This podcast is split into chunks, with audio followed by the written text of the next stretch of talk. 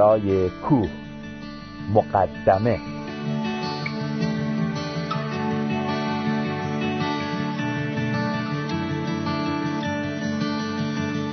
درود بر شما دوستان گرامی.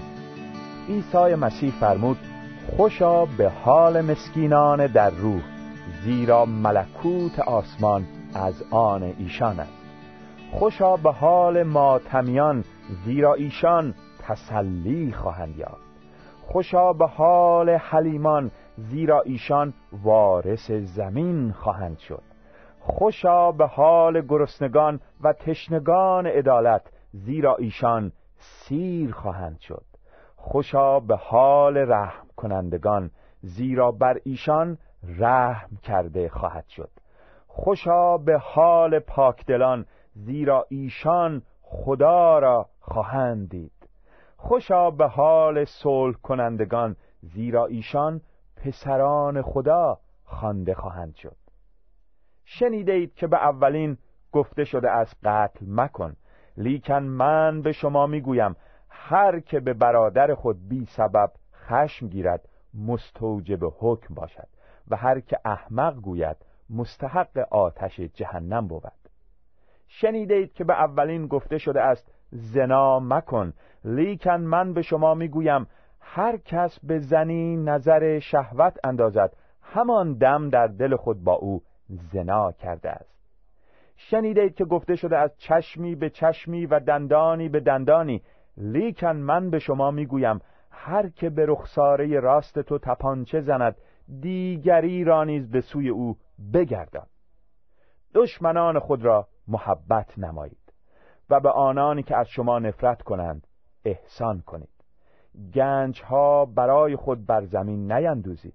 جایی که بید و زنگ زیان میرساند و جایی که دزدان نقد می‌زنند و دزدی می نمایند بلکه گنج ها به جهت خود در آسمان بیندوزید زیرا هر جا گنج تو است دل تو نیز در آنجا خواهد بود.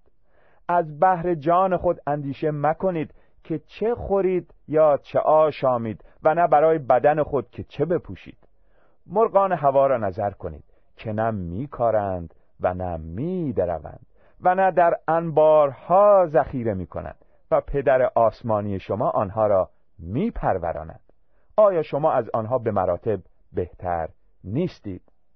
پس اندیشه مکنید و مگویید چه بخوریم یا چه بپوشیم. پدر آسمانی شما می‌داند که بدین همه چیز احتیاج دارید. لیکن اول ملکوت خدا و عدالت او را بطلبید که این همه برای شما مزید خواهد شد.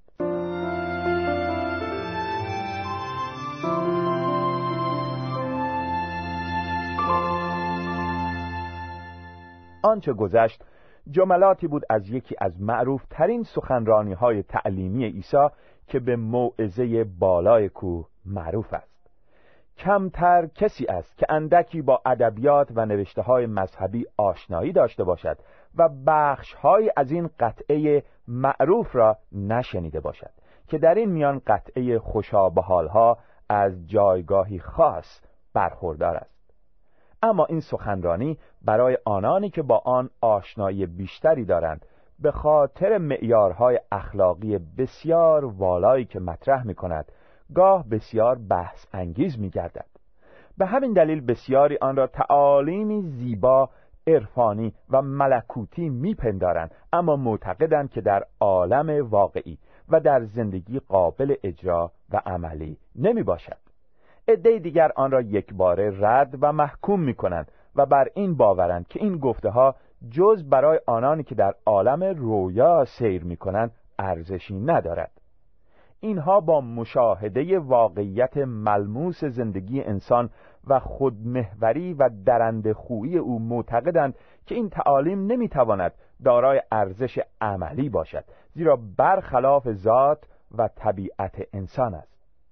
گفته این عده ظاهرا درست است. زیرا عیسی اصولی را مطرح کرده که به طور طبیعی و در شرایط عادی برای انسان قابل اجرا نیست. او فرمود که خشم گرفتن مانند آدمکشی سزای مرگ دارد. او گفت که فکر و نگاه شهوتالود با عمل زنا همسان است. او طلاق را غیر انسانی اعلام داشت. او سوگند را من کرد و راستی مطلق گفتار را تشویق نمود. او تعلیم داد که پیروانش نه فقط دوستان بلکه دشمنانشان را محبت کنند او یاران خود را از انتقام برحذر داشت. او اعلام داشت که پیروانش باید دینداری را در قلب و باطن خود اجرا کنند نه در ظاهر و به منظور خود نمایی او خواستار آن بود که انسانها فارق از طمع و نگرانی برای مال اندوزی در پی اجرای اراده خدا بر روی زمین باشند او شاگردان خود را تشویق کرد که فروتن باشند و با دیگران همان گونه رفتار کنند که دوست دارند با ایشان رفتار شود. بلی درست است. همه این اصول اخلاقی خلاف طبع بشر است. کجا انسان می‌تواند چنین اخلاقیاتی را به جا آورد؟ کجا انسان می‌تواند برخلاف طبع خود محور خیش دشمن خود را ببخشد و او را محبت کند و از حق خیش بگذرد و بر خشم خود غلبه بیابد و بر خواسته های شهوت آلود خیش مسلط باشد. پس اگر چنین است چرا عیسی این اصول را در معروف ترین سخنرانی خود آن هم در آغاز خدمت خود تعلیم داد؟ آیا او واقعا از پیروانش انتظار داشت که به این اصول اخلاقی عمل کنند؟ آیا او بهتر از هر کس دیگری نمی‌دانست که هیچ بشری در شرایط عادی نمی‌تواند مطابق این معیار زندگی کند؟ چرا؟ او می‌دانست.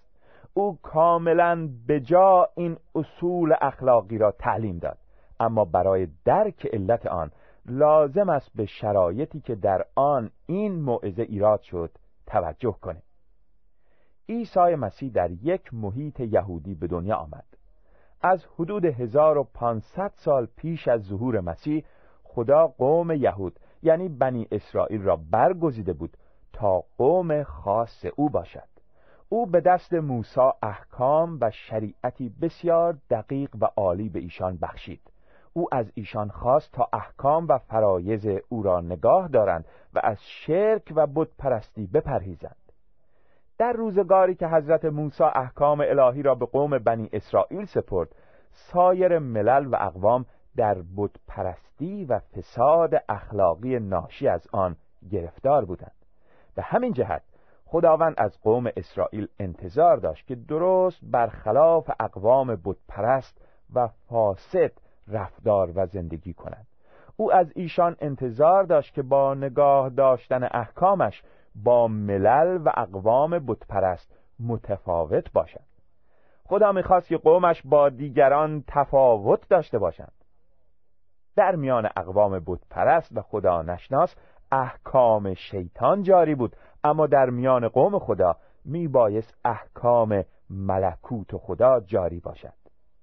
قومی که امانتدار احکام الهی و اسرار ملکوت خدا بود میبایست تابع قوانین و اصول متفاوتی باشد نه تابع و پیرو همان اصول پست حیوانی که بر اقوام خدا نشناس حاکم بود. اما قوم اسرائیل نتوانست انتظارات خدا را برآورده سازد. آنها دائما برخلاف انتظار خدا رفتار می‌کردند. ایشان دوست داشتند مانند اقوام بت پرست زندگی کنند. مانند آنها بت کده و عبادتگاه داشته باشند. مانند آنان سلاطین مستبد و خودکامه داشته باشند و مانند آنها برای تأمین امنیت و روزی خود به خدایان مختلف تکیه نمایند. خدایانی که ظاهرا کنترل کننده پدیده های طبیعی مانند باد و باران و باروری محصول بودند.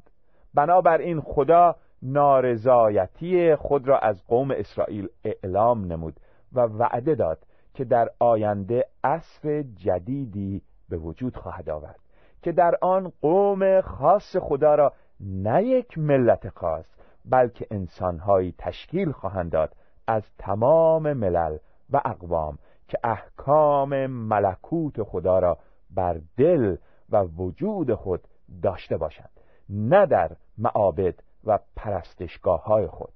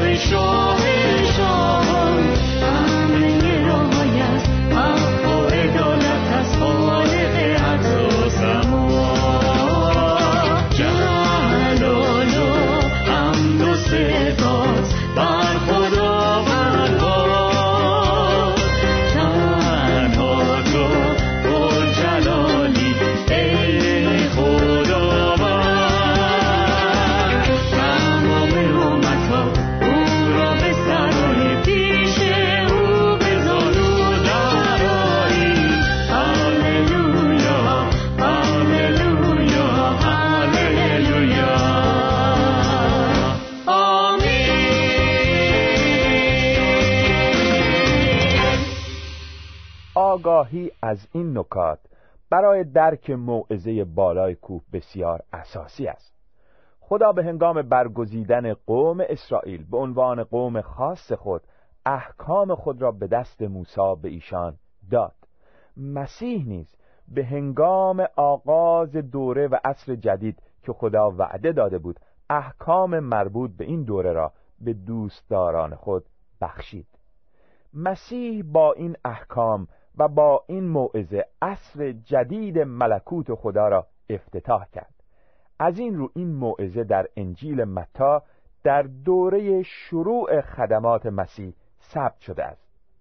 عیسی مسیح در این دوره بلا فاصله پس از غسل تعمید و آزمایش شدنش به دست شیطان شروع به اعلان این مژده کرد که ملکوت خدا نزدیک است. ملکوتی که از دیرباز انبیا وعده اش را داده بودند. او خودش آمده بود تا آن را افتتاح نماید. او مردم را ارشاد کرده می گفت توبه کنید زیرا ملکوت آسمان نزدیک است. کلام خدا در انجیل متا باب چهارم آیه 23 می‌فرماید عیسی در تمام جلیل میگشت و در کنیسه های آنها تعلیم می‌داد و مژده پادشاهی خدا را اعلام می‌کرد. بنابراین برای درک تعالیم موعظه بالای کوه باید در نظر داشت که این تعالیم اصول و مقررات جدیدی بود که خدا می‌خواست پیروان مسیح با کمک روح القدس در زندگی خود پیاده کنند موعظه بالایکو توصیف کننده شیوه زندگی انسان و جامعه انسانی در چارچوب فرمانروایی پرفیز خداست. اما این شیوه زندگی و این جامعه انسانی چگونه باید باشد؟ جواب این سوال یک کلمه است متفاوت. عیسی مسیح تاکید می‌کرد که پیروان راستین او یعنی شهروندان ملکوت و فرمانروایی الهی باید کاملا با دیگران متفاوت باشند.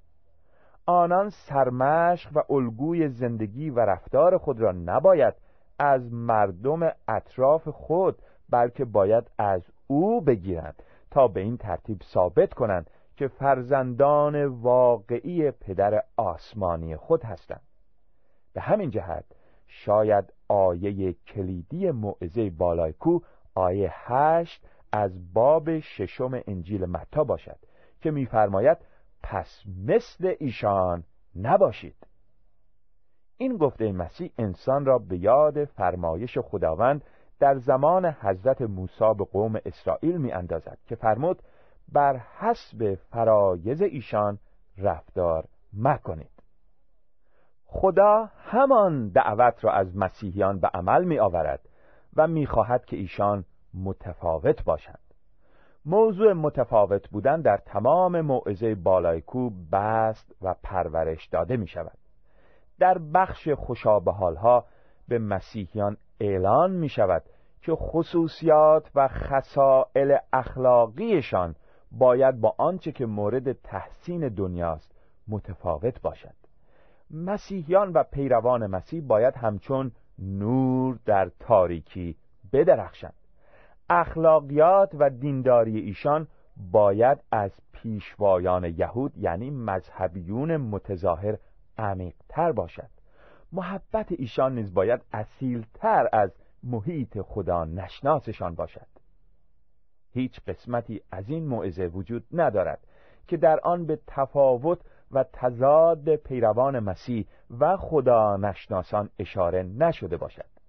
متفاوت بودن موضوع اصلی و مرکزی موعظه است و بقیه موضوعات توضیح دهنده و تشریح کننده آن است. در بعضی قسمت ها عیسی پیروان خود را با بت پرستان و خدا نشناسان مقایسه می کند اینها فقط دوستان خود را سلام و محبت می کنند در حالی که مسیحیان باید دشمنان خود را نیز دوست بدارند. آنان وردهایی را به عنوان دعا تکرار می کنند بدون آنکه مفهوم آن را درک کنند در حالی که دوستداران مسیح باید با تفکر و درک همچون فرزندان با پدر آسمانی خود سخن گویند. آنها فقط در فکر کسب و تأمین مایحتاج مادی خود هستند اما مسیحیان باید قبل از هر چیز به فکر برقراری فرمانروایی و عدالت الهی باشند در بعضی قسمت های دیگر عیسی پیروان خود را با یهودیان یعنی مردم بظاهر مذهبی و به خصوص با پیشوایان ایشان یعنی کاتبان و فریسیان مقایسه می کند. او از پیروان خود می خواهد که در دینداری و خدا ترسی از تظاهر و ریا بپرهیزند و احکام الهی را به صورت سطحی و بدون درک عمیق به جان نیاورند. او خواستار دینداری قلبی و باطنی بود. به این ترتیب موعظه بالای کوه بر این نکته تاکید دارد که پیروان عیسی باید متفاوت باشند. هم متفاوت با مذهبیون ظاهری و هم با خدا نشناسان. موعظه بالای کوه بهتر از هر قسمت دیگر کتاب عهد جدید اصول اخلاقی مسیحیت را ترسیم می کند موعظه بالای کوه ارائه دهنده کامل نظام ارزشی و معیارهای اخلاقی مسیحیت است. در آن طرز برخورد فرد مسیحی با مسئله پول اهداف زندگی او روش زندگی و نحوه روابط او با دیگران ذکر شده است. تمام اینها اصولی است که پیروان مسیح باید در ملکوت و فرمان روایی خدا رعایت کنند. موعظه بالای کو بیانیه مسیحیت است. در خصوص زندگی مسیحی در ملکوت خدا. عزیزان شنونده در درس بعدی توضیحات بیشتری درباره موعظه بالای کو به شما ارائه خواهیم داد.